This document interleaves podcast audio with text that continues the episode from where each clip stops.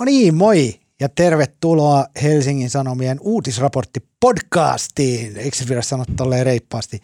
On perjantai 21. toukokuuta. Minun nimeni ei ole Tuomas Peltomäki eikä Marko Junkkari, vaan Jaakko Lyytinen. Mä olen täällä tuuraajan tuuraajana studiossa nyt vetämässä sitten uutisraportti podcastia elämäni ensimmäistä kertaa. Ja täällä istuu mun kanssa Maria Manner, Helsingin Sanomien sunnuntai-toimituksen toimittaja. Hei Jaakko. Moi. Ja lisäksi meillä on langoilla täällä Marko Junkkari, Helsingin Sanomain kuntapoliittinen torpedo ja erikoistoimittaja, joka on tällä hetkellä jossain Alajärven keskustan tuntumassa. Moi Marko. No terve Jaakko ja heistä Maria. Mä oon, mä oon tarkkaan ottaen siis Alajärvellä, mutta tota, olen nyt, mä olen siis Lehtimäellä, joka on tämmöinen toinen kunta, joka liitettiin Alajärveen tuossa noin reilu kymmenen vuotta sitten. Ja oon nyt täällä Lehtimäen metsiköissä ja kohta saavumme Alajärven keskusta ja sitten varmaan äänikin paranee, kun tulee enemmän pylväitä tähän kännykän kenttään. Hyvä, mutta loistavaa, että me on saatu sut langoille, koska kohta me kuullaan sun erikoisraportti maakuntien, kehittyvien maakuntien keskusta Suomesta, eikö niin? Juuri näin.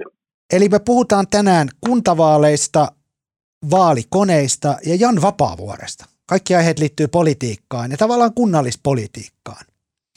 Tavalla tai toisella – Eli aloitetaan nyt kuntavaaleista, joihin on vielä semmoinen nelisen viikkoa, vai mitä tässä on? Mä en osaa laskea. Kolme vai neljä viikkoa? Kolme, kolme viikkoa. Kolme viikkoa ja pari päivää. Eli kohta alkaa ennakkoäänestys. Kiihkeet tunne. Alkaako ensi viikolla? Miten se nyt on?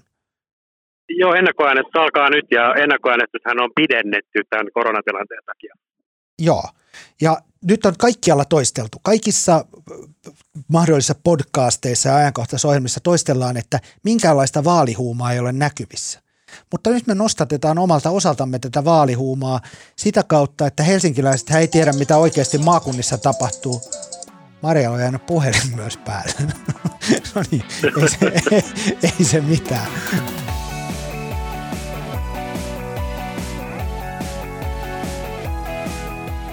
Aletaan, aletaan puhua nyt kuntavaaleista ja aloitetaan Marko nyt. Sä oot viettänyt muutaman päivän maakuntien Suomessa ja sä just ehit tuossa sanoa, että sä oot Alajärven keskustaan saapumassa. Miksi sä oot Alajärvellä? No joo, tämä ehkä nyt ei ole, tämä koko juttu, projekti ei ole ehkä maailman omaperäisin tai yllättävin idea, mutta tämä lähti siis siitä ajatuksesta ja tästä itse asiassa Jaakko sinunkin kanssa keskusteltiin, kun sun piti lähteä matkaan, mutta etpä sitten lähtenytkään, kun olet niin urbaani ihminen, että et halunnut tälle liata kenkiä siitä maakuntien savesta vai miten se menikään? Se on, se on totta joo. Mä en löytänyt mun kumisaappaita, mä en voinut lähteä sun mukaan. Niin, mutta, no niin, ja, mutta sä lähdit matkaan. Mutta ide, mä lähdin matkaan ja idea on siis, idea on siis se, että tota, Helsingin Sanomissa, koska olemme pääkaupunkiseudun lehti, niin kuntavaalejahan käsitellään paljolti pääkaupunkiseudun ja Uudenmaan vinkkelistä. Ja sitten tavallaan koko muu Suomi hoituu siinä, että tavallaan tarkastellaan kuntavaaleja tämmöisenä yhtenä monoliittina, eli järjestetty, pidetään, tehdään tämmöisiä kuntavaaligalluppeja ja katsotaan, että mikä puolue on koko maassa suurin. Ja tavallaan tähän on siinä mielessä hassua, koska tämän vanhan fraasin mukaan tämä kyseessähän ei ole yksi vaali, vaan 295 vaalia. Eli jokaisessa kunnassa käydään ihan omanlaisensa vaalitaistelu ja kaikissa kunnissa on eri, erilaiset ongelmat ja erilaiset vahvuudet ja erilaiset valta-asetelmat ja näin edespäin. Ja päätin, päätin lähteä tota, äh, katsomaan kolmea, kolmea eri kuntaa, tai kaikki on itse asiassa kaupunkeja – tämmöisiä pieniä tai keskisuuria paikkoja ja tota, taustalla oli myös sen verran tieteellistä, tieteellistä selvitystä, että kysyin äh, muutamilta puoluesihteereiltä ja politiikan tuntijoilta, että missä kunnissa on erityisen, tai mitä, mitä kuntavaali, minkä kunnan kuntavaalitulosta he jännittävät erityisen paljon sitten vaali, vaali-iltana. Ja sain ison listan vinkkejä ja näistä valitsin sitten kolme – Mä jätän ne kaksi ekaa, mä olen, mä olen siis nyt kolmannessa, kolmannessa kaupungissa tällä reissulla ja tänään pitäisi päästä kotiin, jos mutta valitettavasti vaan VRAn, VRAn veturit on, veturikuskit on lakossa, että mä en tiedä jääkö tänne Alajärvelle nyt niin kuin lopuksi ikää, niin ehkä, mutta tota, jos mä puhun hieman Alajärvestä, koska tämä on, tämä on tämä, missä juuri nyt tuossa lukee Alajärvi 7. Mä oon siis autossa, autossa jota valokuvaa ja ajaa ja koitan tässä samalla, tota, samalla osallistua podcastiin. Niin, niin tämä on ollut jotenkin aivan, tämä on ollut aivan sairaan kiinnostavaa. Mä oon tänään perehtynyt muun muassa Alajärven ää, uuteen osa-yleiskaavaan, joka on nyt tota, aiheuttanut täällä kovan porun valtuustossa. Ne palkkas konsultin tekemään tällaista esitystä uudeksi osayleiskaavaksi ja konsultti, tota, niin kuin konsultit tuppaavat tekemään, niin, niin konsultti teki semmoisen suhteellisen radikaalin esityksen, jossa on muun muassa pyöräteitä ja kävelyteitä. Ja tota, sitten kun valtuusto rupesi kauhistelemaan tätä, niin konsultti sanoi, että tämä oli tämmöinen niin kuin radikaali ehdotus, jota sitten voidaan valtuustossa lieventää. Mutta siinä kiihtymystä herätti muun muassa se, että siellä oli merkitty tämmöisiä kävelyteitä ihmisten pihojen poikki. voi, voi, ehkä voitte kuvitella, että tämmöisessä niin kuin, ää, ihminen, joka asuu Alajärvellä isossa talossaan ja hän ei välttämättä halua, että tota, ihmiset, patikoijat patikoivat hänen pihansa poikki. Mutta tämä, tämä, on, tämä on yksi teema ja sitten ollaan käyty valokuvien tutustumassa muun muassa, ollaan tavattu siis paikallisia ehdokkaita ja paikallisia vaikuttajia ja ollaan päästy tutustumaan muun muassa Alajärven upouuteen monitoimihalliin, mikä on valtava urheiluhalli ja ollaan käyty ihailemassa terveyskeskusta, joka on vasta remontoitu ja ollaan tietysti käyty, käyty myös kaupungin keskipisteessä eli ABC-asemalla ja tämä on jotenkin ihan mahtavaa. Tämä on niin kuin, jotenkin tämmöisellä keikalla on niin kuin ennen kaikkea hauskaa, kun pääsee, pääsee niin kuin perehtymään niin kuin jotenkin Helsingin vinkkelistä jotenkin täysin triviaalilta tuntuviin asioihin, kuten Alajärven uusi osayleiskaava, mutta sitten näille paikallisille asukkaille nämähän on todella tärkeitä asioita. Että tämä on tosi makeaa. Selkeästi pitäisi päästä toimittajat useammin pois täältä Sanomatalosta tai etätyöpisteistä. Marko, onko sulle valjennut jotain uutta näistä vaaliasetelmista nyt siellä kiertueellasi tai uudella tavalla jokin asia?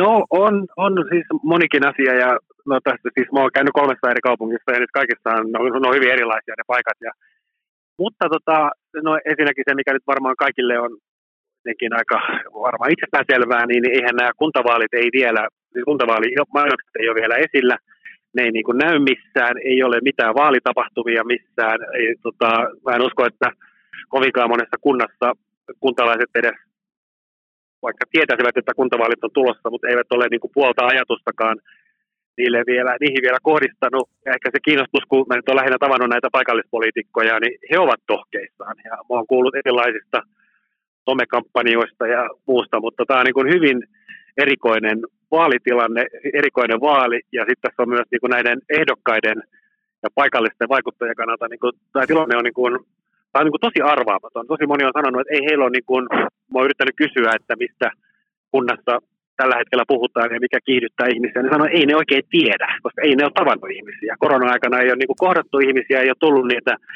normaaleja S-Marketin parkkipaikalla tapahtuvia äänestäjäkohtaamisia, missä kuntalaiset taisivat jurputtaa, että nyt nämä on niin kuin aika pihalla ja nämä on aika niin kuin epätietoisia siitä, että niin kuin mitä tapahtuu ja samaan aikaan kuitenkin tässä, kuten nämä maanlaajuiset kyselyt kertoo, niin, niin aika isoja poliittisia mullistuksia voi olla tulossa. Kaikki jotenkin epäilee, että tapahtuu isoja muutoksia, mutta kukaan ei oikein tiedä, mitä tapahtuu. Että tämä on niin kuin, suuri epävarmuus on ehkä tämä päällimmäinen. No. Ja sitten jos palaa vielä Alajärveen, niin Alajärvihän on tämmöinen tämä sijaitsee, kuten kaikki tietysti tietävät. Me ollaan siis tämän Etelä-Pohjanmaan maakunnassa, mutta tämä on ihan siellä Etelä-Pohjanmaan ja Keski-Suomen rajalla. Ja tämä on, tota, tämä on tämmöinen pieni, pieni kaupunki, pieni kaupunki, joka on siis pinta-alaltaan ihan valtava. Tähän on yhdistetty näitä muutamia lähikuntia silloin kymmenen vuotta sitten. Ja täällä pitää, kuten, kuten tämän tyyppisissä kaupungeissa tapana on, niin täällä on keskustalla yksinkertainen enemmistö valtuustossa, eli yli puolet yli puolet tota, valtuustopaikoista. Ja nyt tota, ja näin on ollut siis aina. Keskustalla on aina ollut täällä yksinkertainen enemmistö. Mutta nyt niin kuin aika monet veikkailee tai ne ei uskalla veikata, mutta ne sanoo, että saattaa olla mahdollista, että keskusta ekan kerran ikinä menettäisi Alajärvellä tämän yksinkertaisen enemmistön. Ja tota, se olisi niin kuin, mä en tiedä muuttaisiko se niin kuin päätöksenteko mielessä sinänsä yhtään mitään, että se, että onko keskustalla 16 vai tota, 19 tai 16 valtuutettua, niin, niin se, se ei niin kuin muuta sitä, että keskusta on päättää, päättää täällä asioista ja käyttää valtaa. Mutta se, että ne ei pysty enää niin kuin yksin päättämään. Ja tuossa juuri äsken juttelin yhden ehdokkaan kanssa, joka sanoi, että, niin kuin, että se muutos olisi ihan valtava. Että, että silloin niin kuin valtuustossa oikeasti jouduttaisiin keskustelemaan asioista. Ja kun me tällä hetkellä, niin kuin, mikä niin, no, kunnanvaltuustoista nyt yleensä, kaupunginvaltuustosta yleensäkin, niin, niin ei, siellä, niin kuin, ei siellä nämä valtuutetut ehkä niin tiukasti istu näiden omien puolueidensa äh, riveissä, vaan siellä ei ole sinänsä useinkaan ryhmäkuria ja voidaan äänestää, voidaan äänestää niin kuin vähän miten sattuu, mutta tota, tiukoissa isoissa päätöksissä, niin, niin kyllä keskusta pystyy, ne se pystyy sanelemaan, se pystyy päättämään kaiken. Ja jos tulee, niin kuin, on, kuullut esimerkkejä, miten kaupungin hallitus, jossa istuvat siis kaikki puolueet, on tehnyt valtuustolle jonkun esityksen, on väännetty kaupungin hallituksessa ja päästy sopuun, että näin tehdään. Sitten se, kun se esitys on tuotu valtuustoon, niin sitten Kepu on sanonut, että äh, äh, ja sitten Kepu on niin kuin, tällä yksinkertaisella enemmistöllä äänestänyt sen kumoon. Et tota, kyllähän tämä niin kuin, tämä kyllä lyö tietynlaisen leiman sinne valtuustotyöhön. Ja nyt tämä saattaa muuttua. Ja onhan tämä, onhan tämä tosi dramaattista. No minkä takia keskusta halutaan syrjäyttää siellä? Mitä syitä ihmisillä on nyt äänestää muita kuin niitä valtaa siellä käyttäneitä keskustalaispäättäjiä? No sitten pitää sama hengenvetoon sanoa, että kyllä sitten tuli myös arvioita, että ei keskusta sitä menetä. Ja eihän se niin kuin, että tota, että jos keskusta saa, niin kuin, saa kumminkin yli 40 prosenttia äänistä, niin eihän se niin kuin, eihän se tavallaan katoa mihinkään, eikä se niin kuin keskustan valta siihen romut. Siinä niin kuin, ehkä tämä symbolimerkitys siitä, että se menettäisiin yksinkertaisen enemmistöön, niin se on ehkä se iso juttu. No syy, ja se on ollut myös jotenkin ehkä itsestäänselvyys, mutta tavallaan kiinnostava kuulla, että lähes kaikissa kunnissa, niin, niin kyllä niin kuin, tavallaan näillä valtakunnallisilla kannatuskyselyillä on merkitystä ja ne heijastuu sinne kuntiin, mutta ei suoraan. Et ei se, niin kuin, että jos keskustan kannatus laskee äh, Helsingin Sanomien tai Yleisradion kuntavaali, kuntavaalikyselyssä, niin ei se tarkoita sitä, että se automaattisesti laskisi kunnissa. Se saattaa niin kuin näyttää suuntaa, että se laskee hieman, mutta ne vaikutukset on hyvin erilaisia. Ja se johtuu taas siitäkin yksinkertaisesta syystä, että kuntavaalit on, kuntavaalit on vaali, josta, tota, vaali, josta tota, ää, kuntavaalit on vaali, jossa ihmiset tota, äänestää usein tuttua. Mutta täällä on, niin. Niin, no nyt on kuitenkin Gallupeissa povattu perussuomalaisten nousua ja keskustan romahtamista monessa paikassa. Onko sulle valjennut jotenkin, että mikä tämän perussuomalaisten, mitä, mikä perussuomalaisia jotenkin nostaa? Se keskustan vanhalla kannatusalueella. No siis kyllä tällä hetkellä perussuomalaiset, mikä näkyy tästä perussuomalaisten myös niin kuin maanlaajuisesta kampanjasta, niin se keskeinen vastustaja on keskusta, ja kyllähän ne on kohdistanut tavallaan nämä kaikki viestit, keskeiset viestit, että polttoaineiden hintoja ei saa korottaa, mikä on niin kuin todella iso juttu tämmöisessä alajärvityyppisessä paikassa, jossa täällä niin kuin aikuiset ajaa autolla ja lapset ajaa mopoautolla ja täällä mopoautoja vilistelee joka puolella. Ja tämä on niin kuin, se polttoaineen hinta on todella iso juttu. Sitten tavallaan tämä tämmöinen, mikä se halla on fraasi onkaan kiilusilmäinen ilmastopolitiikka, se toimii, toimii hyvin monessa tämmöisessä kunnassa, jossa kumminkin on myös teollisuutta. Ja kyllä se, kyllä se persut, persut sitä rokottaa, mutta sitten toisaalta niin kun sekin on hyvin paikkakuntakohtaista. Täällä tota, ää, Alajärveltä on, Alajärveltä on tämmöinen pitkän linjan SMP ja sitten perussuomalaisia perustamassa ollut Raimo Vistbakka on kotoisin, kotoisin täältä.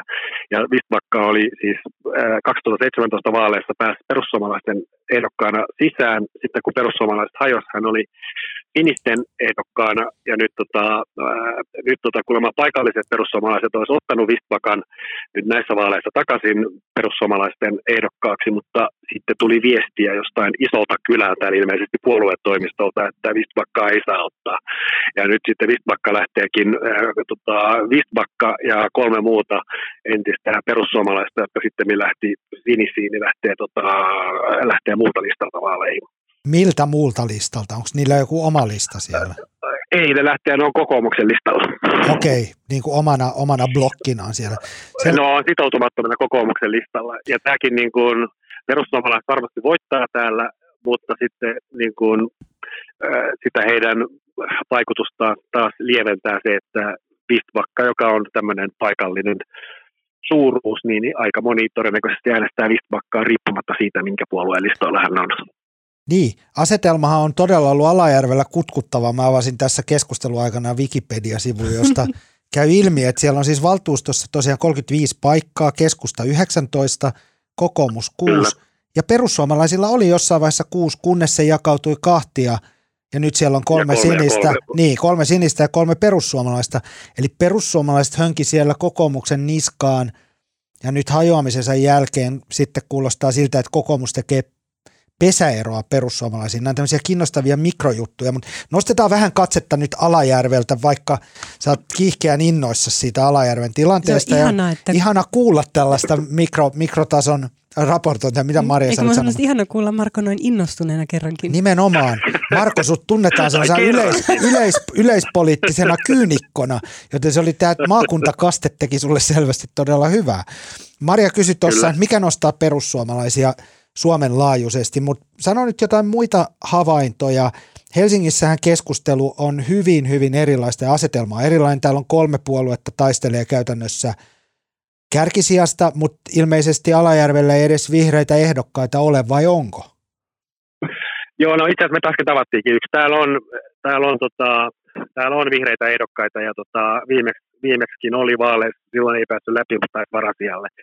Mutta sanotaan näin, että täällä ei niin kuin, täällä ei vihreys jyllää. Niin. Helsingissä vihreät on toinen valtapuolue, niin Alajärvellä he ovat kyllä niin kuin jotenkin marginaali marginaalissa. Ja tota, sanotaan näin, että kuulemma yleinen suhtautuminenkin heihin on aika negatiivista. Että tota, että, mutta kyllä hän epäilee, että he varmaan saa ainakin yhden tai jopa useammankin valtuustopaikan nyt näissä vaaleissa. Mutta saa nähdä. Heillä on nyt näissä, vihreillä on nyt kuusi ehdokasta. Oho. Ja on kolme kertaa, kaksi vai, heillä oli viimeksi kaksi tai kolme, että sinänsä he ovat lisänneet ehdokasmäärää. Niin, yksi se, mitä mä oon itse miettinyt tässä viime aikoina on se, että mistä johtuu, että SDP on mahdollisesti edessä aika huono vaalitulos kenties. Ainakaan he ei ole saaneet ehdokkaita kovin paljon tai niin Joo, paljon kuin on... toivoneet. Ja tavallaan samaan aikaan Joo, meillä on pääministeri, on... joka on kuitenkin poikkeuksellisen suosittu muidenkin kuin Tuomas Peltomäen tuota, mie- mielessä. Tai Kyllä. Niin, niin että, tota, miten sä näet toi on, tämän tilanteen? Toi on, toi on erittäin hyvä kysymys ja tämä on niin kuin ehkä jotenkin näiden niin kuin tässä ennakkoon, ennakkoon tota, ollut ehkä isoin yllätys on ollut se, että ensinnäkin siis demarithän epäonnistuu, voi sanoa, että he epäonnistu tässä ehdokashankinnassa, heillä laski, heillä laski niin kuin merkittävästi ehdokasmäärä verrattuna edelliseen, niitä tästä samaan aikaan yritän vilkuilla. Se laski siis useammalla sadalla ja nyt on 5620 ehdokasta, joka on siis äh, vähemmän kuin keskustalla, vähemmän kuin kokoomuksella, vähemmän kuin perussuomalaisilla. Ja tota, mm, yksi selitys tähän SDP niin heikkoon ehdokashankintaan, he itse sanoo, että syynä oli se, että tota, heiltä niin kuin hyvin moni pitkän linjan kuntavaikuttaja luopui näissä vaaleissa ja yksi teoria on semmoinen, että tai tietysti jokainen luopuja on, siis hänellä on omat motiivinsa ja omat syynsä ja näin, mutta yksi selitys saattaa olla se, että niin kuin moni, moni niin kuin vuosia, vuosikymmeniä SDP-mandaatilla valtuustossa istunut saattoi jotenkin kokea, että nyt demareilla menee pitkästä aikaa hyvin, joten häntä ei ehkä samalla tavalla nyt niin kuin tarvita pelastamaan puoluetta, joten he eivät lähteneet ehdolle. En tiedä, onko tämä kattava vai hyvä selitys. Yksi selitys saattaa olla se, että esimerkiksi puolueen puheenjohtaja, pääministeri Sanna Marin, niin hänellä on ollut aika lailla muuta tekemistä. Hän ei ole samalla tavalla kuin keskustan Annika Saarikko tai kokoomuksen Petteri Orpo, niin soitellut tämmöisiä empiviä ehdokkaita läpi. Minäkin olen tavannut tässä useammankin reissun aikana useamman, useammankin ehdokkaan, jotka on niin kuin lähtenyt sen takia ehdolle, että puolueen puheenjohtaja yllättäen soittanut ja houkutellut. Mutta demarit ei ole niin kuin kauheasti ehtinyt tehdä tätä ehdokashankintaa. Ja tota, he lähtee nyt jotenkin niin kuin yllättävänkin heikoista kantimista. Ja nyt tota, siis SDP-historian huonoin. Kuntavaalitulos on 19,4, se on viime kerralta. Ja nyt voi hyvin olla, että jäädään senkin alle. Ja tota, se olisi kyllä, tota, ja SDP ei käsittääkseni koskaan ole ollut tota, kuntavaaleissa tota, toista sijaa, kakkossijaa alempana, että SDP saattaa hyvin jäädä myös kolmanneksi, joka olisi niin kuin historiallinen tapahtuma. Sitten, tota, saanko kysyä tuohon jatkokysymyksen? Että, no. Tai mietin sitä, että nämä on käytännössä nyt niin kuin Marinin ensimmäiset vaalit puheenjohtajana. Okei, viimeksi Kyllä. oli, Antti Rinne oli sairaana silloin, mutta jos tulee niin SDPlle huono tulos, niin voiko se vaikuttaa jotenkin hallituksen yhteistyöhön ja ylipäätään Sanna Marinin asemaan? Kun me tiedetään, että Kepu kipuilee nyt jo tässä nykyisessä hallituksessa – ja Marin on pyrkinyt kuitenkin tähän mennessä tekemään aika paljon kompromisseja, olet jotenkin, ainakin mulle välittynyt semmoinen vaikutelma. Niin entä sitten, jos heidän pitää alkaa tavallaan niin kuin tehdä jotenkin sitä politiikkaa entistä enemmän omille kannattajilleen? Voiko käydä jotenkin, voiko tällä olla tällaisia vaikutuksia vai ennakoinko mä nyt ihan liikaa? No, kyllä, kyllä, kyllä, kyllä sillä varmaan voi olla. Ja se, että jos SDP kärsii niin kuin jätti tappion, tekee historiansa heikoimman vaalituloksen, joka ei ole siis kovin kaukana, niin kyllähän se sitten taas lisää painetta puheenjohtajakohtaan, jonka täytyy ruveta tekemään niin kuin demarimpaa politiikkaa. Ja Johan Sanna Marin, oliko se eilen, eilen siellä tota, Ylen vaalitentissä jo ehti, ehti esittää, että kuntavero muutettaisiin niin kuin nykyistä progressiivisemmaksi, mm. mikä nyt on oikein tyypillinen vasemmisto, vasemmistodemarin ehdotus. Sitten muuten yksi, yksi tämmöinen sinänsä ihan detalji, mä, tota, tämmöinen Jussi Salonoja, joka on, tota, joka on tämmöinen vaalidatan murska ja tota, oli ennen kokoomuksessa töissä ja nykyäänkin tekee kokoomuksen näitä laskelmia, mutta se on laskenut tämmöisen, hän on kiinnostava laskelma siitä, että hän on laskenut, että kuinka paljon niin kuin eri puolueiden nyt ehdolla olevat ehdokkaat tai yhteensä ääniä vuoden 2017 kuntavaaleissa. Eli ne on laskenut, niin kuinka moni nykyisistä ehdokkaista, jotka oli viimeksi ehdolla, niin kuinka paljon nämä ehdokkaat toi ääniä puolueelle. Ja siinä sitten ehkä jopa hieman yllättäen, niin demarit on aivan ylivoimainen. Eli yhteenlaskettuna, tota, jos laskee yhteen ää, kaikki kokoomuksen ehdokkaat, jotka on nyt ehdolla ja oli viimeksi, niin, niin ne toi yhteensä 326 958 ääntä ja keskustalla 280 000, mutta demareilla tämä nyt, ehdokka, nyt ehdolla olevat ihmiset toi 345 540, eli niin kuin merkittävästi enemmän kuin kokoomuksen ja tota, Kepun vastaavat. Ja tämä kertoo niin kuin voi sanoa niin kuin lainausmerkeissä, että, niin kuin, että vaikka SDPllä on vähemmän ehdokkaita, niin heillä on itse asiassa niin kuin lainausmerkeissä parempia ehdokkaita. Ja jos ehdokkuuden, ehdokkaan hyvyyttä mitataan sillä paljon se tuo ääniä. Tämä saattaa olla sitten demareiden toivo, että siellä ei kaikki veteraanit lähtenytkään, vaan heillä on sitten tämmöisiä tyyppejä, paikallisia vaikuttajia, jotka kuitenkin kerää sitten ison äänimäärän. Mä kysyn, että tarkoititko Jussi Salon rantaa vai Jussi Salon oja? Tarkoitin, mitä mä sanoin? Sä Salon sanoit oja. Salon oja, niin että tulee kreditit Ai, oikealle, oi, oikealle numeron murskaille, koska mä ihmettelin, että tämä nimi näin. kuulosti aivan tuntemattomalta. No, Sä sotkit, to, siihen joo, makkara, sotkit siihen makkaraperiään, se on se Salon oja. sori, sori Jussi, jos kuuntelet tätä. No niin, mutta nyt Jussi Salon ranta sai, tota, joka on asiantunteva politiikan numeron murska ja sai siinä – Markolta kredittejä. Me voitaisiin pikkuhiljaa päätellä tätä Alajärvi-kenttäraporttiosuutta ja siirtyä kohti vaalikoneita, joista mielellään kuullaan myös Marko sun näkemyksiä. Joo, mutta Jaakko, eikä me pääsekään tekemään tämmöistä katugallupia Alajärveltä. Mä voisin tappaa sitä sataa kaatamalla, eikä tällainen ihmisiä missään, mutta mä voisin mennä kysymään Alajär- alajärveläisiltä näkemyksiä asioista. Sä voit olla valmi. Mä olin, mä olin ehdottamassa, että sä voit olla valmiudessa ja lähetyksen lopussa me katsotaan, mahtuuko se kevennyksenä, kevennyksenä mukaan. Mutta mennään hei eteenpäin. Mennään vaalikoneisiin, pysytään tiukasti kuntavaaliteemassa, mutta puhutaan vaalikoneista. Oletteko te ollut, Marko, olette ollut tekemässä vaalikoneita, Hesarin vaalikoneita tällä kertaa? Mä olen, olen ollut, en ole, en ole siis nyt enää pitkin aikoihin, mutta aikoinaan olin monta kertaa putkeen miettimässä niitä kysymyksiä. Mä sain aivan kummallisia tuloksia, rehellisesti sanottuna. Nimenomaan Hesarin koneesta Niin, vai? mä sain no. keskusta ja pirattipuoluetta. ja sitten kun mä Ja sun Tässä mielestä se kertoo tässä- enemmän tässä- koneista kuin sinusta, niinkö? Mä menisin just sanoa, Maria, että voisiko tämä niin peiliin katsomisen paikka ja pitäisikö se vähän tutkiskella omaa arvomaailmaa. Niin. Mutta no, mä, sit perehdyttyä tähän asiaan hieman, siinä osittain johtui kyllä myös siitä, että mulla oli siellä aika monta kohtaa, että mä en tiennyt mitä vastata niihin. Musta oli kauhean vaikea niin kuin, tuota, ja sit siellä oli semmoisia kummallisia kysymyksiä niin kuin siitä, että anteeksi, mä etsin täältä nyt yhden tämmöisen tota, kohdan, kun mä saan tämän koneen täältä auki, että tota, äh, nyt mä unohdin, tota, odotas, niin kuin, että ovatko nykyisen kaltaiset julkiset palvelut liian raskaita. Otas mä etsin sen. Ja sitten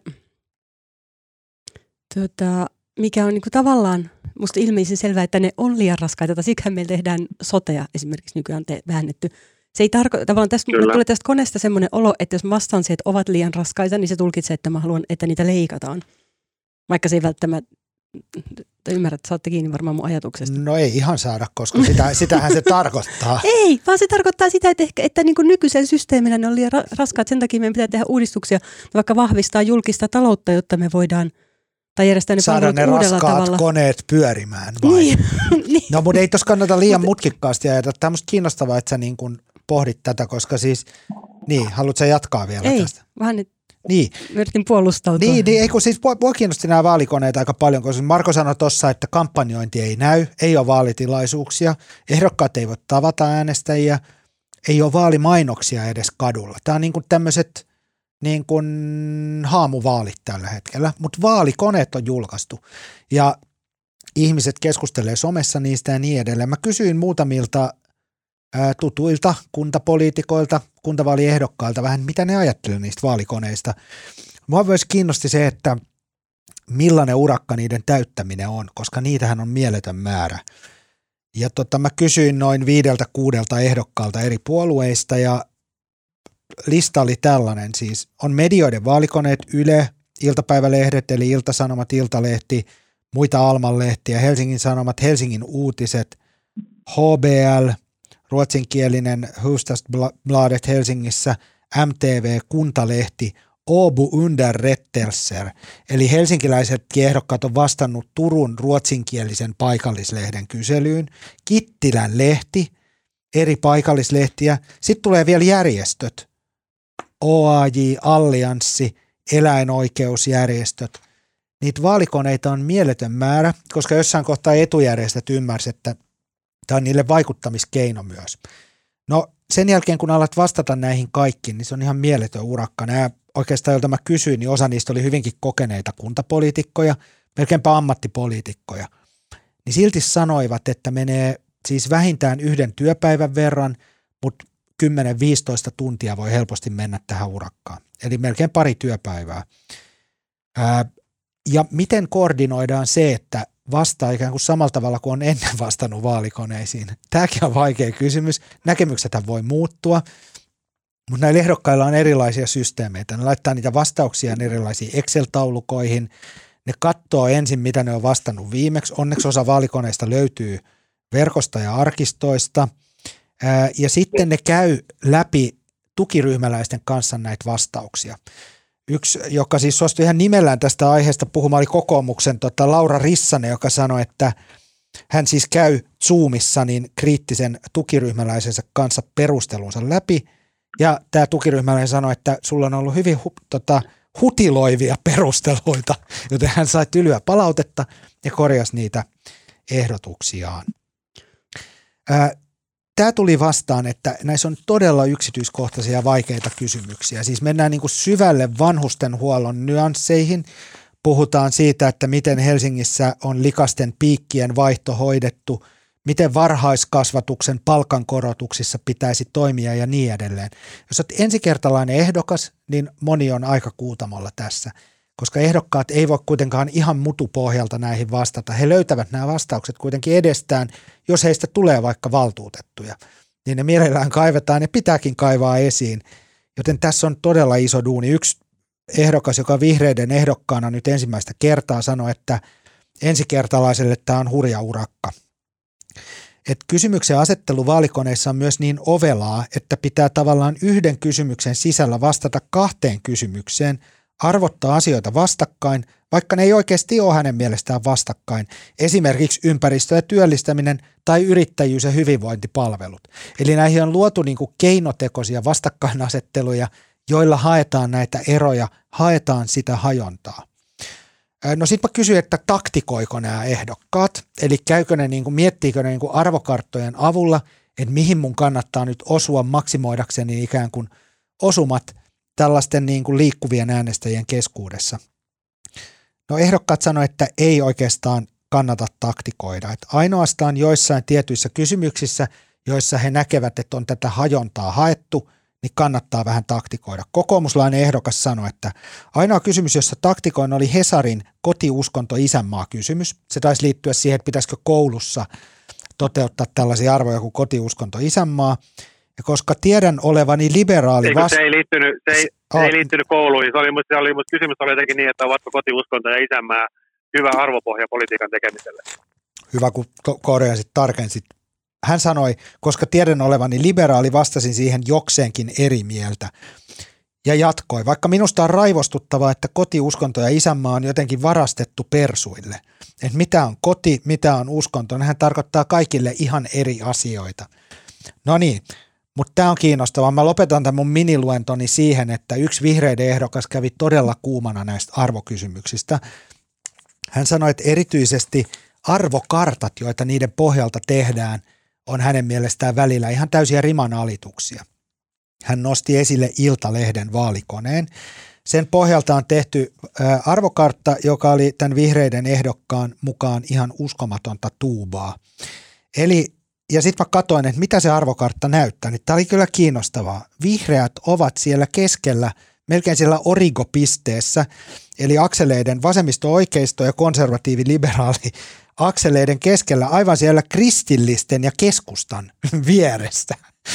Ja ilmeisesti, ilmeisesti tämä oli hyvin raskas kokemus vihreille, koska sitten mä katsoin esimerkiksi Ylen vaalidatasta, eduskuntavaalit, viime vaali, niin vihreät on siellä aivan vasemmistoliiton kyljessä, siellä niin kuin, mitä nyt sanoisi, liberaali vasemmisto, eli aika kaukana esimerkiksi SDPstä, paljon liberaalimpia, paljon vasemmistolaisempia – isolla, isommalla ehdokasmäärällä on saatu tällaisia tuloksia. Tämä on nyt kiinnostavaa, anteeksi, ei isommalla, koska eduskuntavaaleissa on vähemmän ehdokkaita, mutta mä katsoin, että mitkä ne on nämä Iltalehden liberaali-konservatiivikysymykset, ja nämä on itse asiassa aika ovelia, nyt mä voin vaikka esittää nämä teille. Nämä on väittämiä. Mielestäni yhteiskunnan ei pitäisi ohjata vahvasti siihen, että äiti ja isä ovat perhevapaalla yhtä paljon lasten kanssa kotona. Maria, mitä sä ajattelet? Mielestäni yhteiskunnan ei pitäisi ohjata vahvasti siihen, että äiti ja isä ovat perhevapaalla yhtä paljon lasten kanssa kotona. Tämä oli niin. aika väänteinen, kierteinen kysymys. Miten? Eikö se ole ihan selkeä? Niin, tarkoittaako se sitä, että niinku ikään kuin, että Et ei jos, niin, jos, olen, jos olen eri mieltä, mutta kun tämä on negaation kautta, yhteiskunnan ei pitäisi niin. ohjata. Eli jos yhteiskunta ohjaa siihen, että miehet ja naiset olisi mm. yhtä paljon, niin silloin olen eri mieltä. Mm. Musta oli ainakin aika mutkikas. Kyllä Ai tätä jaa. piti vähän niin kuin miettiä. Mutta mä, ja mä tiedän oikeasti, mä ymmärrän, että näillä kysymyksillä yritetään saada aikaan eroa vastaajien välillä, että niin kuin näitä ei ehkä pitäisi sillä ihan liian nyansoidusti aina jotenkin pohtia, mutta mä niin kuin myönnän kyllä itse, että esimerkiksi etenkin tällaiset kaksosaiset kysymykset, mitä Hesarinkin koneessa on esimerkiksi, että kuntien kannattaa tukea kaupungin teatteria ja orkesteria, sillä ne lisäävät kaupungin vetovoimaa enemmän kuin kustannuksia. Niin sitten mä alan niin aina miettiä, että no en minä tiedä paljon ne lisää kustannuksia tai paljon ne lisää vetovoimaa ja miten sitä mitataan. Että mä voisin hyväksyä sen alkuosan, mutta en välttämättä sitä perustelua. Ja sellaisten kysymysten kanssa mulla on ainakin itselläni tosi suuri Vai, vai onko tuossa perustelu vaikeus. se, että se pitää paikkansa ikään kuin, että on otettu selvää? Eli on joku kysely, jonka mukaan ne lisäävät vetovoimaa. Niin, no, mutta en, en mä tiedä, että tota ei tässä tätä ei ole avattu. Että mä en, Marko, niin, sä oot vastuussa, sä oot ollut tekemässä näitä Marko, sä joudut nyt selittämään tätä asiaa. No en mä, näitä nykyisiä, en mä näitä nyky, nykyisiä kysymyksiä ole tehnyt, mutta tota, mutta sit on, tossahan, se, ei, tossahan ei ole niin kuin kahta, siis ne on huonoja kysymyksiä, missä on niin kuin samassa kysymyksessä kaksi, oikeastaan kaksi kysymystä. Mutta tossahan ei ole kahta kysymystä, vaan tuossa se alkuosa, että pitäisikö, pitäisikö antaa rahaa kaupungin orkesterille, niin, niin tota, siis sehän on, sehän on niin kuin tosi, jos se olisi pelkästään noin, niin sehän on niin kuin tosi huono kysymys, koska kyllähän nyt lähtökohtaisesti jokainen tai hyvin harva poliitikko on sitä mieltä, että ei pitäisi olla kaupunginorkesteria. Mm. Mutta sitten siihen pitää kuitenkin rakentaa se jonkinlainen, niin kuin, jonkinlainen niin kuin, että joutuu pohtimaan, että, sitä, että, se, että se raha voisi käyttää muutenkin, tai että, se rahasta, tai sitä rahasta on enemmän hyötyä laitettuna kaupungin orkesteriin kuin johonkin muuhun kohteeseen, niin se loppuosahan vaan tavallaan poistaa sen mahdollisuuden, että kiva antaa rahaa kaikille. Niin, mutta no joo, ehkä toi oli vain esimerkki sellaisesta, missä ne perustelut jotenkin, että se, tai siinä on niin tavallaan kaksi, kaksi osaa, josta se niin perustelutaso sitten mutkistaa sitä hommaa sillä tavalla, että ei oikein tiedä, mitä siihen vastaisi, vaikka sinänsä sen alkuosan kanssa olisi samaa mieltä siitä. Ja sitten tietysti mulla on näissä se, sekin, vasta, siis poliitikothan voi perustella sitten asioita. Mutta sitten on myös tällaisia, esimerkiksi nämä ympäristöasiat, että musta Ylenkin koneessa oli joku sellainen, odotas kun mä etsin sen tästä, että tota, ympäristö- ja luontoarvoista voidaan joustaa, jos siten voidaan luoda työpaikkoja – niin ainakin mulle tulee, että se on ihan, että jos on oikein, että joku tuhat työpaikkaa, joku yksi liitoorava joutuu vähän siirtymään, niin joo voidaan. Sitten versus, että niin kuin tuhotaan joku joki tai järvi ja saadaan kaksi työpaikkaa, niin mun on ainakin vaikea vastata näihin kysymyksiin kunnolla monesti. Niin, on, näistä tavallaan haetaan niin kuin hyvin tällaisia niin kuin nimenomaan filosofisia arvovalintoja ja sitten toisaalta puhutaan kuntapolitiikan hetteiköstä ja detaljeista – Tämä on minusta aika kiinnostava, toihan on hyvä esimerkki siitä, mutta että, ja niiden pohjalta tehdään näitä arvokarttoja. Että kaikissa vaalikoneissa, mitä mäkin nyt katsoin, niin niissähän on nämä selkeät arvokysymykset ja sitten on nämä tämmöiset kuntapolitiikan konkreettiset kysymykset. Joskus ne menee päällekkäin. Melkein kaikissa kysytään tätä, että kannatan vuosittaista Pride-viikon sateenkaariliputusta kunnassani. Tämä on tämmöinen oikein niin kuin avaimet käteen kysymys kaikille, että kyllä tai en missään tapauksessa niin kuin tämä on nyt tätä Mä en ole muuten vielä niin. ehtinyt tehdä tätä, niin mun pitää tehdä kaikki, kaikki vaalikoneet ja kokeilla, että saanko mä samansuuntaiset niin. tulokset, että onko, ky- onko kyse... trendaa sulla kaikissa. Niin, että onko kysymys mun ajattelumaailmastani vai sitten näistä vaalikoneista. Mutta saanko ottaa yhden asian esille, ja se liittyy tuohon, mitä Jaakko sanoi siitä, että ö, näistä, että, että nämä ehdokkaat oli sanonut, että he ei juurikaan taktikoi. Kun Yleisradiohan ainakin julkaisee nykyään avoimena datana ne vaalikoneiden vastaukset edeltävien, ja ne ja mä tiedän, että puolueissa ja äh, poliitikot käyttää niitä analysoidakseen sitä, että, ketkä, että miten ihmiset vastaa, millaiset äänestäjät vastaa vaalikoneisiin milläkin tavalla. Ja nämähän lähtee helposti nämä vaalikoneet siitä ajatuksesta, että paitsi äänestäjällä, niin aina vähintään poliitikolla olisi joku näkemys näihin kaikkiin asioihin. Siinä missä kuitenkin valtaosalla, tai isolla osalla etenkin ensikerran ehdokkaista ei välttämättä ole, niin saattaa olla muutama asian selkeä kanta, mutta isoon osaan välttämättä ei. Ja kyllä niitä vaalikoneen vastauksia, edellisten vaalikoneiden, kun ne kysymykset toistuu, niitä käytetään arvioimaan, että miten, minkäkin tyyppiset ehdokkaat laskee ja mitä sinne kannattaisi vastata, jotta nousisi vaalikoneissa tietyn tyyppisille ehdokkaille. Minusta ehkä semmoinen puoli, mitä ei ole kauheasti, mä ymmärrän, että se ei ole asia, mistä poliitikot hirveästi mielellään puhuisi, mutta monilla ehdokkailla on kuitenkin ihan semmoista niin vaalitiimit tekemässä, tai se oma tukitiimi siellä tekee niitä, että ei vaan ne, että joku yksi tyyppi kommentoi vähän, vaan että ne niitä niin kuin kirjoitetaan heille koordinoidusti ja pohditaan, että mitä kannattaa vastata, jotta, jotta halutunlaiset ehdokkaat, eikö äänestäjät sai, saisivat hänet eteensä vaalikoneessa. Tämä on vähän niin kuin hakukoneoptimointia. Niin. Tämä, siis tavallaan haetaan isoa massaa hittejä, mm. tunnistetaan aiheita, joissa ihmisillä on selkeitä näkemyksiä. Niin.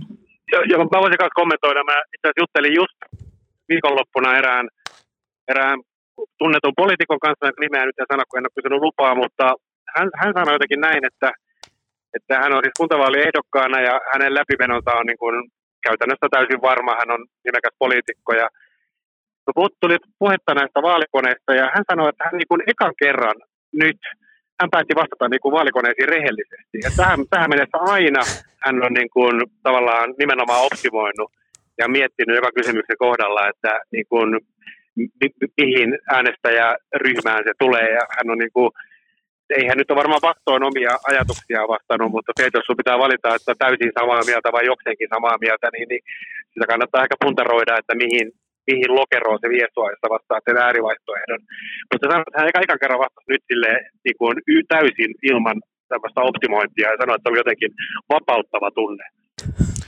Katos vaan, eli, eli tiety, tietyllä tasolla sä voit sitten aidosti olla sitä, mitä sä olet, kun olet niin kun läpässyt tarpeeksi monet vaalit ja tullut hyväksytyksi omana itsenäsi lopulta. Tämä on hieno hetki politiikassa. Voisiko sitten saada joku rintamerkki, josta tunnistaisi, hän vastasi, hän kertoi oikeasti, mitä hän ajattelee.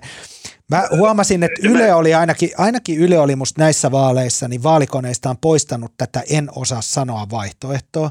Ja mun mielestä Ylen vaalikonetta Kyllä. kehittänyt Ville Seuri, joka on ollut siellä niin kuin vetämässä tätä projektia. Musta Ville sanoi jossain, äh, olisiko se ollut Ylen ei tyhjä poissa podcastissa, että he ovat huomanneet, että jotkut ehdokkaat on käyttänyt sitä optimoidakseen, niin kuin saadakseen laajaa massaa, koska – ei ihmisillä ole kaikkeen niin tota, vahvaa mielipidettä, niin vastaamalla kaikkeen suli en osaa sanoa, niin saakin yllättävän paljon osumia.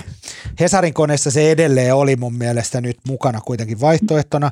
Ja totta kai näissä on se vertailtavuus, että jotta se data on vertailukelpoista edellisiin vaalikoneisiin, jotta nähdään niin kuin aidosti jopa tutkimuksellisesti, että mihin ihmisten ja ehdokkaiden kannat liikkuu, niin kysymyksen asettelunhan pitäisi olla identtistä ja vastausvaihtoehtojen samoin. Joo, mä voisin vielä sanoa niistä arvokysymyksistä, että nehän on Hesarilla toistunut yli kymmenen vuotta, tai kymmenen vuotta samanlaisina.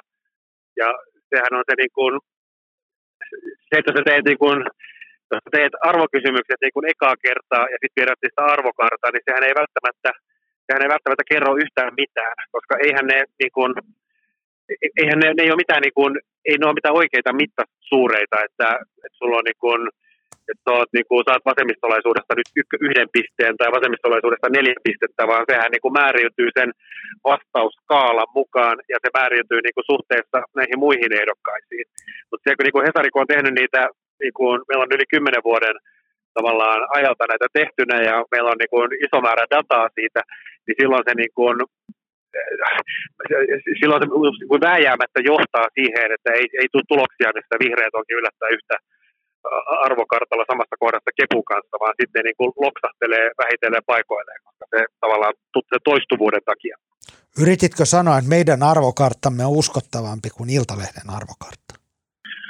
No mä en vielä voi, mä en vielä voi sanoa näin. Mä oon itse asiassa tekemässä itsekin arvokartoista juttua, mikä ilmestyy tuossa jonkin ajan kuluttua, että sitten nähdään.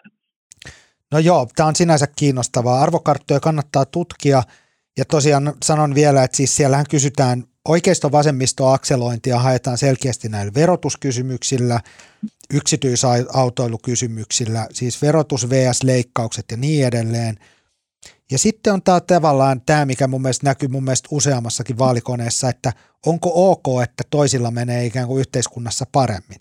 Ei haittaa, että yhteiskunnassa jotkut ryhmät ovat paremmassa taloudellisessa asemassa kuin toiset, oli Iltalehden muotoilu tähän kysymykseen.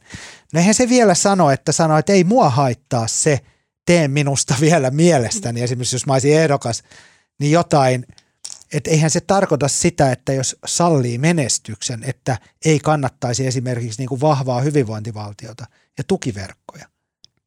Vai mitä tämä tarkoittaa? Mitä niin, tässä niin, haetaan? Mitä tarkoitan? Siinä tämä pitää yrittää arvo, arvata, että mitä, ehdokas, mitä siinä niin. Niin kuin signaloidaan. Niin. Se ei ole mulle läheskään aina niin selvää. Niin. Mutta miettikää tätä, 35 000 ehdokasta, jos tähän menee 10 tuntia per lätty, 350 000 tuntia, se on 43 750 työpäivää, se on yli 213 henkilötyövuotta, jotka käytetään näiden vaalikoneiden, siis ehdokkaat käyttää näihin vaalikoneisiin näissä vaaleissa. Tämä on virallinen laskelma. Tätä on demokratia, siihen käytetään paljon aikaa, mitä me ei itse aina tajuta, kun me spontaanisti puoliväsyneenä vastaillaan näihin koneisiin. Joku on nähnyt paljon, paljon vaivaa. No, mä voisin, en malta olla kertomatta, että mä olin joskus varmaan 15 vuotta sitten, niin, niin tota, tota, me, me, tuli tapaamaan tämmöinen ranskalainen, ranskalainen niin kuin, jonkun ison, en muista enää minkä, mutta joku ison ranskalaisen lehden niin kuin, vähän niin kuin niiden toimittaja ja joku tämmöinen niin datajournalisti, ja oli niin äärimmäisen, hän tulla juttelemaan kuulemaan vaalikoneista, ja siis Suomihan on ollut näissä vaalikoneissa tämmöinen niin kuin pioneerimaa, joku teki Jenkeissä ensimmäisen, mutta tota, Suomessa on niin kuin vaalikoneet otettu niin kuin isossa mittakaavassa ensimmäisenä käyttöön Ylen ja Hesarin toimesta, ja tota, Suomi on myös ensimmäinen maa, jossa niissä niin tosiaan iso määrä ehdokkaita vastasi ja valtava määrä äänestäjiä on käyttänyt niitä. Ja jotenkin muistan aina, kun mä selitin minä ja taisi olla Esa Mäkinen, tämä meidän toimitus, nykyinen toimituspäällikkö, ja silloin, silloin datatyyppi, niin me selitettiin tätä vaalikoneen niin kuin logiikkaa ja ideaa ja mihin sitä käytetään. Ja sitten se jotenkin sen ranskalaisen toimittajan niin kuin sen silmät niin kuin muuttui pyöreämmiksi ja pyöreämmiksi. Ja sitten tuijotti meitä ja sitten meidän niin kuin esityksen lopuksi sanoi, että me halusi tarkentaa, että, niin kuin, että te toimittajat teette ne kysymykset. Ja sitten oli aivan järkyttynyt, että eikö tuo ole uhka demokratialle. siis miksi? Tämä on mun mielestä hyvä kysymys ja nyt me esitetään tämä sama kysymys, niin sanottu ranskalainen kysymys. Onko vaalikoneet uhka vai mahdollisuus demokratialle? Mitä Maria sä sanoit? Tämä, li, niin. Mitä sä Marko vastasit silloin sille ranskalaiselle? No mä oui vai no? No, eh, eh, mä en enää muista. Mä muistan semmoista, mä hämmennyin siitä kysymyksestä ja se varmaan selittyy. Kysymys oli, oli perustellut, se oli musta hyvä kysymys. Mutta niin kuin, ehkä se, se tuli niin kuin yllättäen sen takia, kun meillähän on ollut vaalikoneita niin, tai oli jo silloin ollut, ollut niin pitkään ja tavallaan ne oli osa meidän niin kuin, tätä vaalien alustoimintaa, että siitä ei osannut niin kuin, oikeastaan sen kummemmin pohtia, ne on vaan aina, niitä on vaan niin pitkään käytetty ja siis onhan se niin kuin, siihen voi vastata kyllä tai ei. Siihen voi vastata siis vaalikone, jos sitä lähestyy, niin kuin, sehän on sehän on osittain myös journalismia, siinä tehdään journalistisia valintoja, mitä kysytään, ja kysytäänhän niin kuin poliitikoilta ja ehdokkailta myös ihan normaali lehtijutuista kysymyksiä, että niin kuin miten toi niin kuin poikkeaa siitä. Mutta toisaalta kyllähän nyt toi vaalikoneiden merkitys, etenkin tämmöisenä korona-aikana, niin se on tosi iso, varmaan ja normaalia isompi, ja kyllähän se sitten niin kuin tavallaan ohjaa äänestäjiä tiettyihin suuntiin. Että musta en mä osaa ja voi vasta kummin vaan. No niin, hyvä se oli pitkä vastaus. Mä kysyin vai uhka vai ei. Maria, mitä sä sanot yhdellä sanalla? Epäreilua. Se yksi Jori, se yksi tuolla Alajärvellä saa puhua koko ajan. niin. Ei, mä sanoisin ehkä, että vaikka yleensä mä aina kannatan tietysti sitä, että kun data olisi jaettavissa avoimesti – eikä tämä nyt johdu vaan tästä mun piraattipuolueen taustasta. taustasta. Mutta kyllä mä mietin. Me piraatit. Niin. Mutta siis olen miettinyt, että onko esimerkiksi näissä niin vaalikoneiden suhteen mieltä jakaa niitä vastauksia avoimena datana, jos sitä sitten käytetään ikään kuin tulosten manipuloimiseen jatkossa. Niin, kyllä, jolloin se ikään kuin saastuu myös se data, koska seuraavalla kerralla ne vastaukset perustuvat edelliseen dataan, jota on louhittu ja optimoitu. Tähän toimii ihan niin kuin nämä kavalat datajätit. Eli suomalaiset puolueet hyödyntää samaa tämmöistä algoritmista datan louhintaa. Mun mielestä vaalikoneet on mahtavia, erittäin hyvä, niin kuin ei missään tapauksessa uhka demokratialle, vaan saa – tavallisen ihmisen kiinnostumaan monista kysymyksistä tavallisen äänestäjän samaan aikaan mieletön vastuu niillä tekijöillä, hirveä duuni. Marko vähän viittasikin siihen, mutta se on todella vaativaa tehdä niitä. Niitä tehdään kuukauskaupalla, niitä mietitään, toimittajat miettii niitä kysymyksiä ja sitten datavelhot vielä pistää niitä yhteen. Sitten on vielä kaikki paikalliskysymykset, 300 kuntaa ja niin edelleen. Mutta nyt niputetaan tähän vaalikoneet ja mennään meidän vikaan aiheeseen tällä viikolla, eli Jan Vapaavuori – Ää, no niin, Jan Vapaavuori, siis Helsingin ensimmäinen pormestari, yksin voitti melkein vaalit Helsingissä viimeksi, sai käsittämättömän äänisaaliin. Ja mä en tiedä, miten sen jälkeen kaikki sitten meni. Hän riitautui ehkä jossain kohtaa, tai tuli vähän tällaista konfliktia näiden apulaispormestarien kanssa. Nyt Jan Vapaavuori, joka ilmoitti muuten Marko Junkkarin erikoishaastattelussa, että hän ei hae jatkokautta. Muistan varmaan oikein. Marko skuppasi niin, tämän. Niin, silloin, niin. Joo, silloin syksyllä kyllä. Mutta silloin vielä puhuttiin siitä, mä en muista puhuttiinko me tässä lähetyksessä vai jossain tuolla, vaan sitten palaverissa, että lähteekö hän Vapaavuori presidenttiehdokkaaksi, että nyt hän tässä niin kuin siirtyy sivuun vähäksi aikaa hakemaan niin kuin, tota, kannusteita jostain olympiakomiteasta tai niin edelleen, mutta noiden eilisten lausuntojen jälkeen nyt viimeistään ehkä tuli sellainen – vaikutelma aika monelle, että tässä ei puhunut tuleva presidentti. No hei, älä mene edelle, asioiden edelle. Selostetaan ja. vähän nyt, jos kaikki ei ole ihan kartalla eikä ole lukenut uutisia. Eli Jan Vapaavuori, siis ensin hän ehti kertoa, ensin tämä uutinen tuli kahdessa osassa. Ensin kerrottiin, että hän siirtyy tanskalaisen kiinteistösijoittajan NREPn osa-aikaiseksi kaupunkikehityksen neuvonantajaksi. Ja sitten nyt tuli tuoreempi tieto eilen – että Vapaavuoresta tulee Miltonin, eli tämän hyvin paljon mainetta ja kunniaa ja kovia rekrytointeja tehneen ison moniala viestintä, ties minkä lobbausyrityksen neuvonantaja, vanhempi neuvonantaja. Eli hän siirtyy ikään kuin osa-aikaisesti Miltonille ja osa-aikaisesti NREPlle ja ryhtyy tekemään niin, kuka tietää mitä, eli vaikuttajaviestintää. Mä luen teille nyt otteen eilisestä Miltonin tiedotteesta, koska se oli mun mielestä niin hieno. Ja Jan Vapaavuori sanoi siinä näin.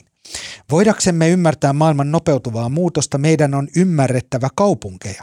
Ilmastonmuutos on aikamme megatrendeistä kriittisin ja digitalisaatio todennäköisesti eniten ja nopeimmin maailmaa muuttava, mutta ne molemmat, samoin kuin useimmat muut transformatiiviset megatrendit ilmenevät ja saavat konkreettisen sisältönsä yhä useammin urbaanissa ympäristössä ja kontekstissa.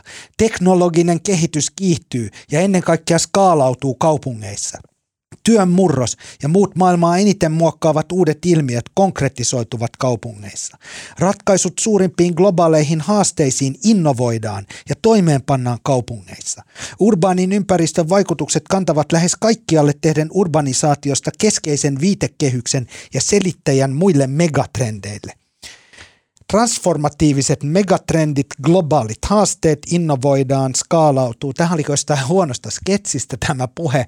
Jan Vapaavuori, suorasanainen entinen kaupunkipoliitikko, siirtyy suoraan tällaiseksi niin kuin puppugeneraattori, ää, kaupunkikehittäjä, pa- konsultti. Paljon suorempaa hän puhui tässä Helsingin Sanomien jutussa, jossa häneltä kysyttiin, että ymmärtääkö hän, mistä tämmöinen kritiikki tätä Miltonille siirtymistä kohtaan ehkä saattaa kummuta. Ja hän sanoi näin, että – jos siirtyy julkiselle sektorille, niin moititaan, että saa palkkioviran, että on luuseri, kun ei pärjää missään. Jos menee yksityiselle, niin nähdään ongelmia. Tämä on kateellisen ja kaunaisen maan ominaispiirre. No niin. Vapaavuori kommentoi. Mitäs tästä nyt ajatellaan? Siis mun mielestä toihan on itse asiassa aika hyvin sanottu toi Hesarin haastattelujuttu. Ei tämä Miltonin tiedote, joka oli ihan kauheata puppua. Siis se olisi voinut, se olisi voinut niitä yhdellä Kimi... lauseella sanoa tämän bullshit bingo Joskus vastaan. Joskus semmoisia Kimi Räikköstiedotteita, missä Kimi Räikkönen muka sanoi jonkun semmoisen niin kymmenen virkkeen. Transformaatio. No niin, sori kun mä vein, mä vein paljon monta minuuttia Kuka sen on kirjoittanut? No niin, Marko, onko ajatuksia. Niin, eli onko luuseri, jos menee, ö, ottaa julkisen viran ja sitten taas on luopio, ö, jos ottaa tota yksityisen viran. Mihin voi tällaiset vapaavuodet edes mennä? Onko heille paikkaa? Joo, mä voisin ensin Maria esittää sulle kysymyksen. Miksi sä, miksi sä sanoit, että, tai tämä on ihan vilpitön kysymys, että miksi sä sanoit, että oliko se toi lausunto, mikä osoitti, että hän ei pyri presidentiksi vai? Niin mä ajattelin, että jotenkin se en tapa, mä, millä se puhui, niin että Kuulosti siltä, että... No eihän, no eihän toi millään tavalla niin kuin sulje sitä pois. Musta toihan oli niin kuin enemmän, niin kuin toihan oli niin kuin Jan Vapaavuori ja hän on toi niin kuin Jan Vapaavuori puhuu Jan Vapaavuorta. Tuommoinenhan okay. se on.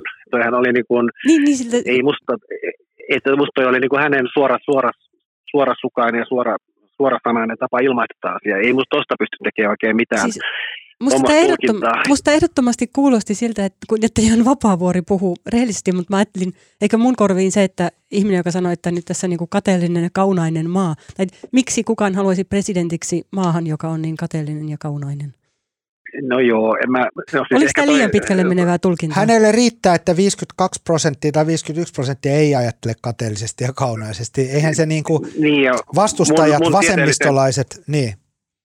Niin mun tämmöisen tieteellisen arvion mukaan niin, niin äh, 99 prosenttia suomalaisista ajattelee, että tämä on kaunainen ja kateellinen maa.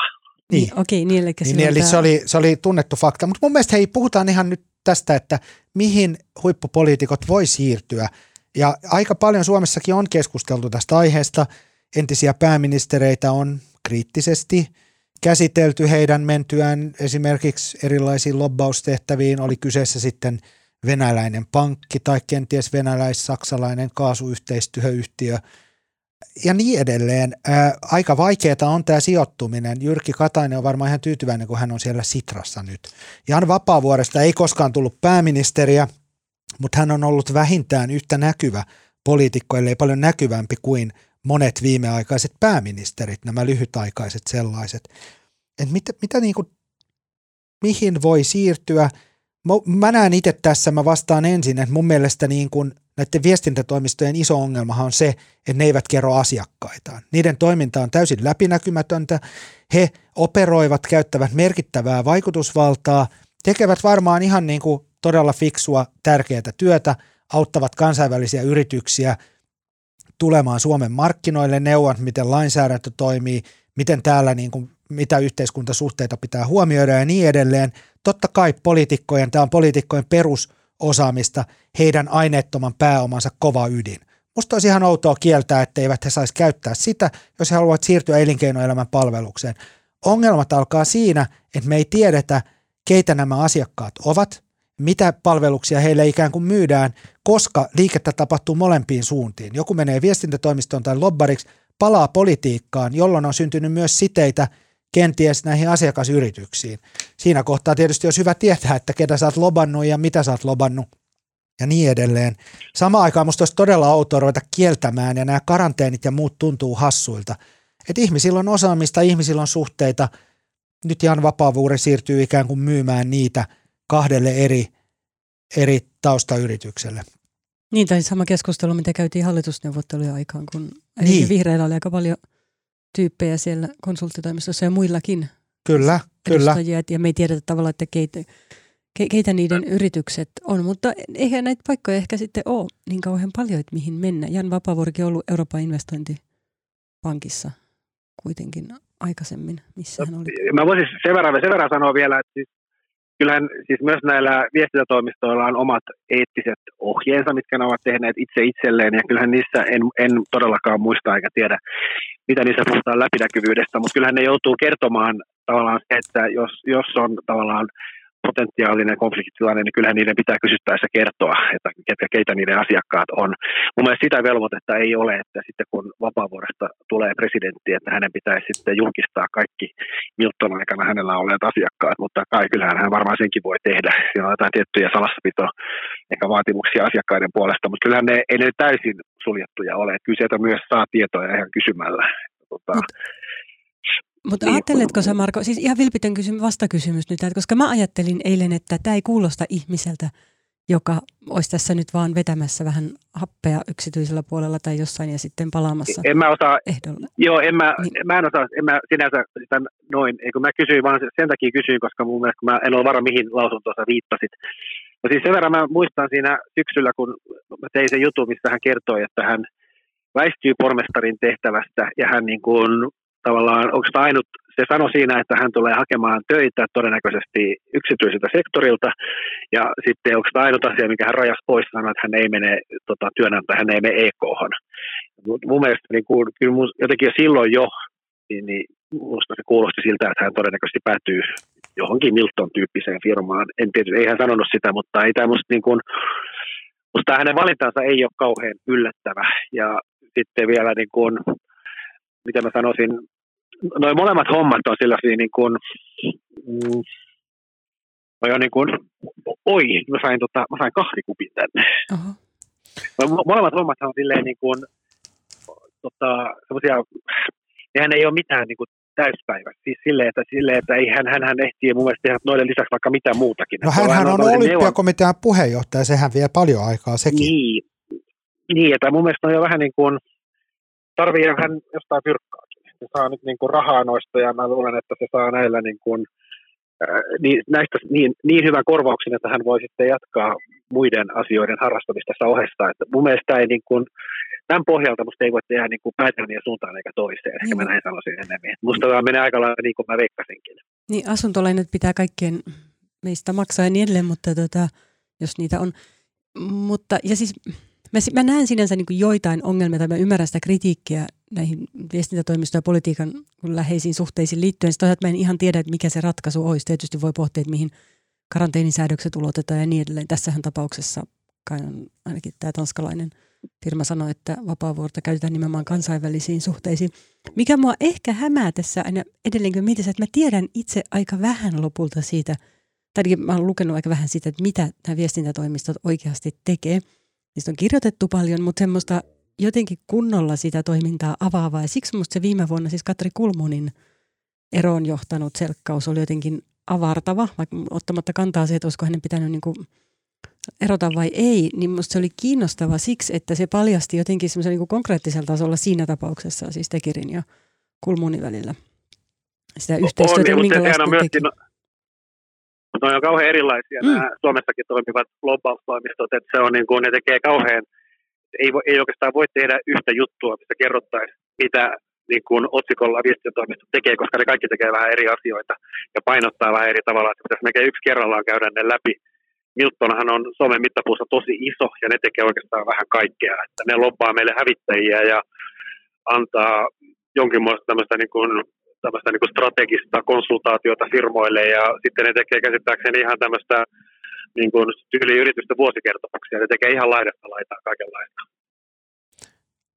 Kyllä ja kyllä niiden ydinliiketoiminta tietenkin ja se, missä se raha virtaa, liittyy siihen, että ne auttaa yrityksiä juuri niin kuin näillä tavoilla. Että loppujen lopuksi tässä korostuu varmaan tässä julkisuudessa tämä yhteydet politiikkaan, mutta se on lopulta varmaan liikevaihdollisesti kohtuullisen pieni osuus – joku Katri Kulmunille, vedetty, niin kuin Katri Kulmunille vedetty kriisiviestintäkoulutus, puhekoulutus, niin kuin ei paljon Tekirin tota, liikevaihdossa näy, mutta julkisuudessa se näkyy. Ja se on sikäli totta kai tosi merkittävää, että toi, mitä Maria sanoo, on musta, musta tosi tärkeä pointti. Näin, näin ne paljastuu jossain vielä... tapauskohtaisesti. Joo, ja sitten pitää jotenkin erottaa, siinä on nämä, no sitten ne antaa tosiaan niin kuin viestintäkoulutusta ja mediakoulutusta, mutta sittenhän ne tekee, kun Miltonilla on niin kuin erillinen yhtiö sitä varten, joka tekee tämmöistä vaikuttajaviestintää, tätä lobbausta, mutta se on, niin kuin, se on vain niin kuin hyvin pieni osa siitä tota, firman, firman koko paletista, että siis se, se tarkoittaa, että on tämmöisiä, sehän pitää tämmöisiä yhteiskuntaopin luentoja yritysjohtajille, jotka hätääntyy, kun ne ymmärtää, että on tulossa joku uusi asetus tai laki, joka saattaa haitata heidän liiketoimintaansa, ja sitten soittaa hädissään Miltonin, että mitä me nyt tehdään, ja sitten Milton kertoo, että lakeja säädetään siten, että.